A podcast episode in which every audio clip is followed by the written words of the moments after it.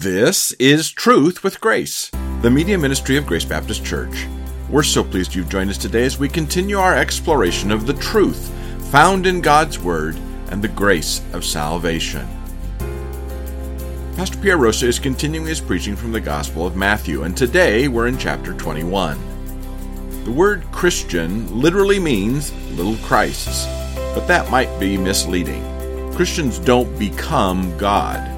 What the title really means is that Christians are copies of Christ, not just followers, but imitators of Christ. So true followers of Jesus Christ reflect his character with the help and sanctifying work of the Holy Spirit.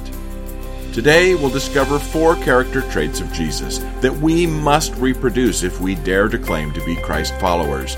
Because if we have no interest in these traits, then we have no interest in Jesus. My name is Brian Schmidt, and I'll have more information for you at the end of this program. But for now, let's listen to today's message from Pastor Pierre. Find your places in Matthew 21. We're going to read verses 12 through 17, the next scene. And Jesus entered the temple and drove out all those who were buying and selling in the temple and overturned the tables of the money changers and the seats of those who were selling doves. And he said to them, It is written, My house shall be called a house of prayer, but you are making it a robber's den. And the blind and the lame came to him in the temple, and he healed them. But when the chief priests and the scribes saw the wonderful things that he had done, and the children who were shouting in the temple, Hosanna to the son of David, they became indignant and said to him, Do you hear what these children are saying? And Jesus said to them, Yes. Have you never read?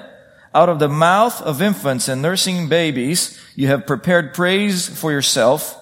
And he left him and went out of the city to Bethany and spent the night there.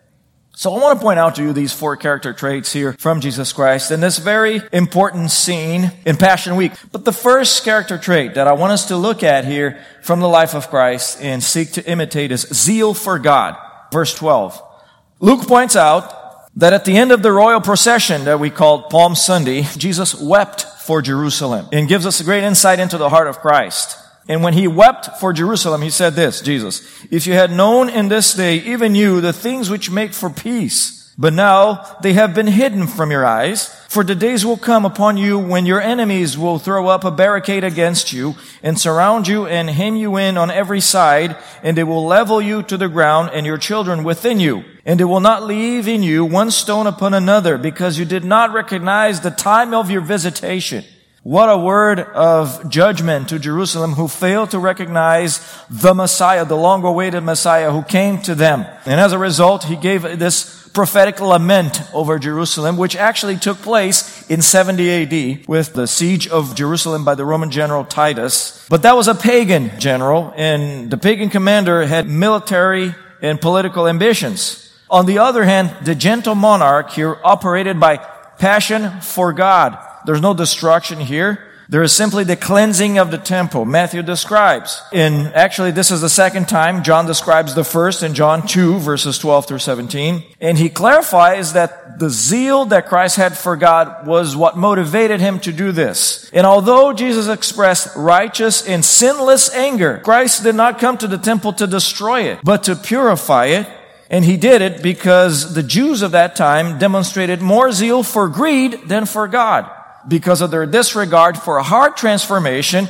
and an unbiblical emphasis on behavior compliance. Remember, this was what the Pharisees were all about. Behavior compliance. Outward observation of religion. And Jesus says, true religion, true love for God, true zeal for God produces heart transformation because it comes from a heart that recognizes our own sinfulness and our desire and need for a Savior. Now, during Passover week, pilgrims from all over the place would bring their own animals for the priests to inspect, to approve for the sacrifice. The problem is they would only accept animals that were sold by the merchants located in the outer court of the temple called the uh, court of the Gentiles. There was nothing wrong with purchasing animals for the sacrifice out of convenience because see, these folks would come from long places and they would have to carry their own animals. There was no problem in purchasing them right there. The problem is that the priests then will charge commission from the sales. So this, this was a scam that they were running there. And Jesus comes and says, that is not what this is all about. Furthermore, pilgrims needed the local currency in order to conduct these transactions, and the local currency was the, the. The Roman or Greek coins were not allowed, so money changers would pay a fee to the priests and station their little booths in the outer court and charge an inflated exchange rate. Again, there's nothing wrong with conducting business. The problem is the priests were in on it. They were corrupting this whole, the whole meaning of Passover. And therefore they desecrated the temple by using the feast as an opportunity to scam people. So Jesus didn't like that. The gentle monarch confronted the situation in a not so gentle way by overturning tables and driving people out. A perfect balance between gentleness and firmness, something that is very hard to accomplish. Usually we tend to err on one of the extremes. But Jesus presents, therefore, the perfect balance, motivated by zeal for God, the perfect balance between firmness and gentleness. Now, I assure you, if this scene had taken place in our culture and time, people would have captured the whole incident on their smartphone cameras. And they would have accused Jesus of violence and of offensive behavior.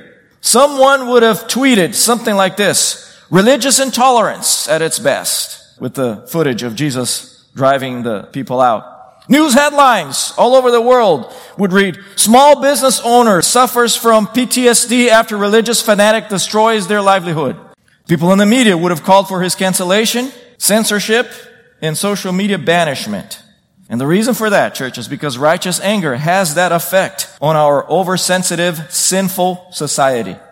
The Jewish priests of that time weren't the only ones who had a questionable zeal for God. Well, throughout the history of the church, many people have tried to reduce Christianity to a money-making enterprise. Perhaps more so today in our culture, in our Western society. That is why Scripture instructs us through the pen of Paul to Titus that elders must not be fond of sordid gain. Titus 1 verse 7. And for the same reason, the author of the book of Hebrews alerts, make sure that your character is free from the love of money, being content with what you have. Hebrews 13 verse 5. See, scripture is aware of our tendency of loving money. So, scripture alerts us against the love of money. The materialism of believers today grieves the heart of Christ in the same way he did back in Jerusalem with the people of God. They were overly materialistic and they were more zeal for their own gain than for God. And I have a feeling that many churches today would be in deep trouble if Jesus paid them a visit. And I say this because we already know that Jesus knows the zeal for God that every one of us has here individually and collectively as a church. And the reason I know that is because he has revealed that in his word. For example, to the church in Ephesus, in the book of Revelation, the risen Christ writes, I know your deeds and your toil and your perseverance. Revelation 2 verse 2. To the church in Thyatira, I know your deeds and your love and faith and service and perseverance. Revelation 2 verse 19. To Sardis, he writes, I know your deeds. That you have a name, that you are alive, but you are dead. Revelation 3 verse 1. And to Philadelphia, I know your deeds. Behold, I have put before you an open door which no one can shut. Revelation 3 verse 8. And finally to Laodicea, I know your deeds, that you are neither hot nor cold. I wish that you were hot or cold. Revelation 3 verse 15. So church, what is the pattern here about Jesus Christ knowing exactly what goes on in his church? I know your deeds. Jesus knows exactly the motivation of our hearts. He knows exactly what drives our desire and the rationale and the, the reason behind our, and the thought process behind everything we do. I know your deeds. The pattern is clear. People will always scrutinize our church. And by the way, that's not unique to Grace Baptist. Every church in every place is scrutinized by people. People will assign motives. They will second guess intentions. They will criticize decisions, nitpick about the silliest things. People will render verdicts. They'll give us Yelp and Google reviews. I pay zero attention to any of those because none of that matters. Because Christ knows our deeds. He knows our flaws. He knows our faithfulness as well, collectively and individually. Therefore, church, our only concern should be, how does Jesus appraise our zeal for Him? collectively or individually, how does he appraise your zeal for God? If he paid us a visit, would he find a congregation that duplicates his passion for God? Or will he find a place that has become a robber's den? God is not interested in our cleverness. Did you know that? He has zero interest in the latest fad for church growth. He's more interested in faithfulness because that's what he reveals in scripture. Therefore, that should be our goal. Faithfulness will honor him and will invite his approval, the only one we should be after. Now, obviously, greed may get in the way, self-centeredness, pride. We all struggle with all of those. And if they happen, we must repent and ask Jesus to cleanse us, just like he did with the temple in Jerusalem. So, Today, church, let's ask Jesus on an individual level to reveal the proverbial tables in our hearts that need to be overturned. Things that need to be driven out from our hearts and from our lives. Why? Because we want to duplicate Jesus' zeal for God, because that's a very clear character trait that we see in the life of our great Savior, our majestic Savior whom we wish to imitate. But I want to point out to you a second character trait that we must imitate here if we are to duplicate the life of Christ. Devotion to scripture. Verse 13. Jesus has a high view of the Word of God. And that is very evident. He can cleanse the complex in Jerusalem there, first of all, because he is greater than the temple Matthew tells us in Matthew 12 verse 6, Jesus says, I, someone greater than the temple is here. In other words, that is the symbol of Jewish religion. The very reason for your existence is now here, the Messiah. So someone greater than the temple is here. And yet he justifies everything we do by bringing up scripture. For example, he quotes Isaiah 56 verse 7. The end of that passage reads, My house will be called a house of prayer for all the peoples. So Jesus is paraphrasing Isaiah 56 verse 7. He's bringing scripture saying, I'm doing this because this is prophetic. And not only that, he goes to Jeremiah 7 verse 11. And he quotes that passage as well. He paraphrases the passage, which reads, Has this house, which is called by my name, become a den of robbers in your sight? Again, church, the pattern is clear. By bringing these Old Testament passages, Jesus models the type of devotion to scripture that you and I must pursue. Like him, we should explain everything we do or say or refrain from doing or saying from the Bible, from scripture. For example, as believers, we gather for corporate worship just because it's tradition? No. We do it because it is written. Let us consider how to stimulate one another to love and good deeds, not forsaking our assembling together, as is the habit of some, but encouraging one another, and all the more as you see the day drawing near. Hebrews 10, verses 24 through 25. So we don't gather here on Sundays just because this is something that we've always been doing. No, it's because it is written. Likewise, we refrain from causing division in the body of Christ, why? Because it is written, therefore I, the prisoner of the Lord, implore you to walk in a manner worthy of the calling with which you have been called, with all humility and gentleness, with patience, showing tolerance for one another in love, being diligent to preserve the unity of the Spirit in the bond of peace. Ephesians 4 verses 1 through 2. And that wars against our natural tendencies. None of us does this naturally. Have you noticed that? Therefore, it is written, do not cause division. That is why we obey scripture. We go against our own personal tendencies to honor scripture. One more. Why do we study God's word? Pastor, why aren't you preaching about politics? Why aren't you preaching about Super Bowl? Why, why don't you make me feel good? Why aren't you preaching a message that tickles my ears or makes me think that I'm the greatest thing since sliced bread? The answer to that, church, is because it is written, preach the word. Be ready in season, out of season, reprove, rebuke, exhort with great patience and instruction. We follow orders from the Bible. It is written, therefore we do it. Or we refrain from doing. So you get the point. Our lives, because of Jesus Christ, that's the pattern that he shows us. Our lives should reflect a because it is written philosophy. If we claim to follow him, we must therefore reproduce his devotion to scripture and embrace a biblically centered worldview. Again, we already have a me-centered worldview. We are already born with that. Therefore, we must be transformed by the renewing of our minds and embrace a biblically centered worldview. So, friends, next time someone asks you, are you really going to forgive him for that? Or her for that? Your answer should be, Yes, because it is written, if you do not forgive others, then your Father will not forgive you. Matthew 6 verse 15. Quote the Bible to your flesh if necessary. Speak to yourself. Make people think you're crazy if necessary. And put your devotion to His Word to practice. You might have to. You might have to say to your own flesh, I'm not doing this because it is written. Or I'm going to stop doing this because it is written. Oh Lord, please change my heart because it is written. But let me show you a third character trait that we must duplicate if we claim to follow Jesus Christ and imitate Him. Not only there's a zeal for God here that we must pursue, a devotion to Scripture, but also love for the outcast. Because that's what we have in verses 14 through 16. A love for the outcast. Now Matthew now places more people in the scene. We met the greedy, now we meet the needy. Not only does Jesus cleanse the temple, displaying now his messianic credentials, his divinity, his authority to do that because he is greater than the temple. He is the God man. He also now shows compassion for the people in that society that no one would have approached. No one would have touched them because they're considered outcast. They're considered unclean, the lame and the blind. Matthew makes it clear that some of those came to see Messiah, to see the king who came riding on a donkey. But also, the author also shows that children are in this scene now, and most likely preteens. These are not infant babies, according to the translation of the word for children here in Greek.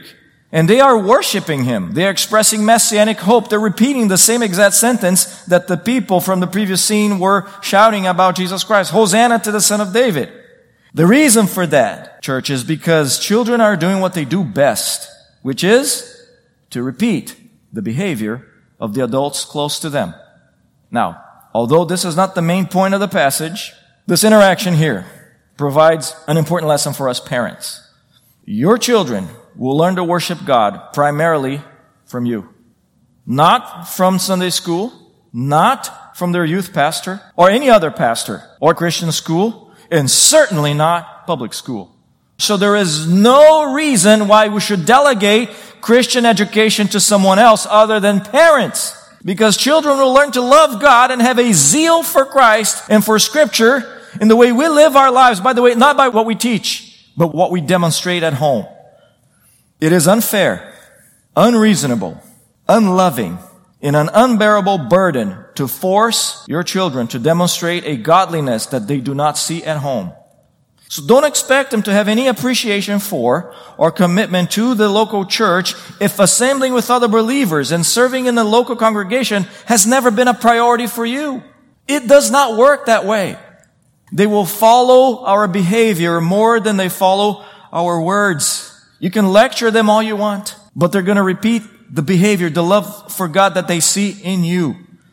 But let's get back to the main point of this passage here. There's a principle in this story that we have already observed several times in the Gospel of Matthew. And then it's here again. Christ is motivated by love and compassion. And he always stops what he is doing in order to attend the needs of the afflicted. That is a pattern in the life of Christ. He cannot ignore the plight of the needy or the afflicted. It, it, goes against his nature to do so. So he stops what he's doing here to heal people in the temple and to listen to them and to embrace them. Therefore, those of us who follow him must demonstrate the same compassion for the marginalized in our society, whether they are the destitute, the widows, the socially awkward, whatever the case is, but certainly the sinners. We must love sinners in such a way that we will embrace them and say, come on, we want you to hear about Jesus Christ, but we want you to change because God wants you to change. He has done so in my life. He's ready to do it in yours too, if you will come to Him in faith. We can't heal people, but we can give them our greatest treasure. We lead them to Christ. Now, He may not take care of their needs immediately, or He may decide to not fix their problems. It happens very often but he will save those who come to him in faith. But there's one more observation here from verses 14 through 15 based on the outrage of these priests. Remember, these are the religious professionals. And here's the lesson we learn, church. When you do what God wants you to do, for example, lead people to Jesus, demonstrate grace to the sinner, live by a biblical worldview, exalt the name of Christ, when you do what God wants you to do, you will infuriate religious people. There is a simple explanation for that. They crave the glory that belongs to Christ alone, and you're not going to give it to them. Your zeal for God bothers them because they would rather have zeal for them. Follow me. Follow my system. Follow my opinions, my recommendations. Be my followers. But you're not going to do that. You're going to demonstrate devotion to scripture, not to their opinions. You will replicate the love for the outcast that Jesus has, and therefore you will infuriate religious folks. Just like the chief priests became indignant because people follow Jesus instead of them. Which leads us then to the fourth character trait of Christ we must duplicate. Zeal for God, devotion to scripture, love for the outcast, and finally, according to this scene, verses 16 through 17, commitment to the truth. Jesus' answer to his opponents here in verse 16, he said to them, so he answers their question and then proposes another question. And that whole system communicates his utter disregard for their approval. He is committed to the truth. He did not argue with them. There is no debate. He did not start a shouting match or a battle of wills. He simply quoted scripture once again and he left the scene. The Bible says it. That's the end of the discussion. And here's the lesson for us from the life of Christ. There's a time to turn tables in righteous indignation. At other times, it is just better to state the truth and walk away or maybe not even saying anything, just walking away and letting God take care of the rest. Ecclesiastes teaches us that there's an appointed time for everything, and there is a time for every event under heaven. Ecclesiastes 3, starting in verse 1, and there's a list of those example of events. But here's what I don't want you to miss, church. And there are several of those throughout the Gospels. Jesus' divine sarcasm. the scribes copied manuscripts for a living. That, that was their job. So they were copying manuscripts manually from one to the next, and they, they, they did this for a living. Jesus asked them, have you never read? is really an insult to their intelligence. A divinely inspired insult. Because of course they read scripture. They read the whole thing from scroll to scroll because that was their job. They had read Psalm 8 verse 2, the portion of scripture that Christ is quoting to them. From the mouth of infants and nursing babes you have established strength. Of course they read that. That's not the point. They did not overlook the passage. They simply failed to see the obvious because of the hardness of their hearts. And that is what happens when people's hearts are so hard, they are so centered in their own selves, their own opinions, what they want to do, what they want God to bless them with. So God, you will bless me no matter what. This is what I want you to do. Here's my plan. You bless me. You follow me instead of me following you. When your heart is that hard, you will not see the obvious in scripture. That is exactly what these guys were doing. The scribes and the chief priests should have been the one crying out, Hosanna to the son of David.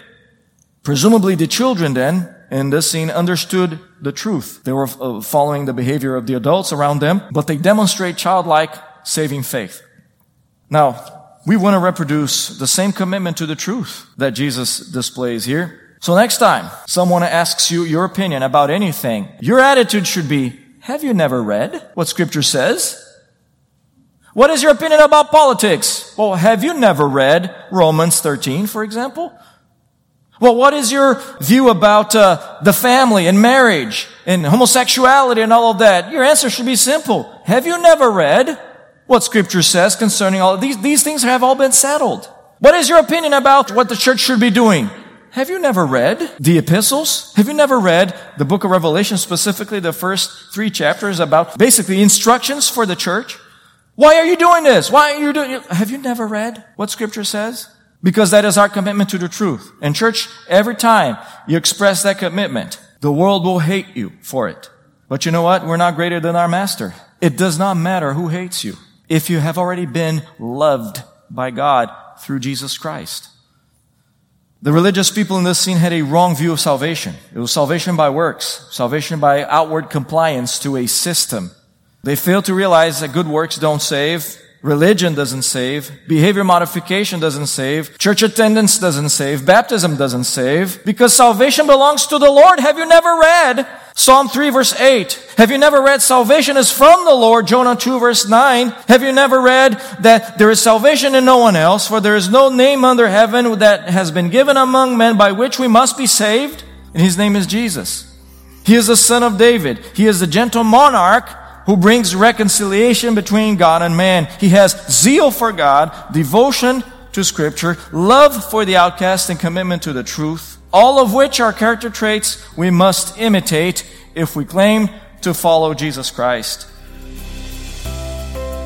If you have questions or comments, we'd love to hear from you. Our email address is radio at gbcsalem.org or you can visit our website, truthwithgrace.org, for more information about our church and this media ministry. Plus, we're always looking for people just like you to help us spread the gospel around the world.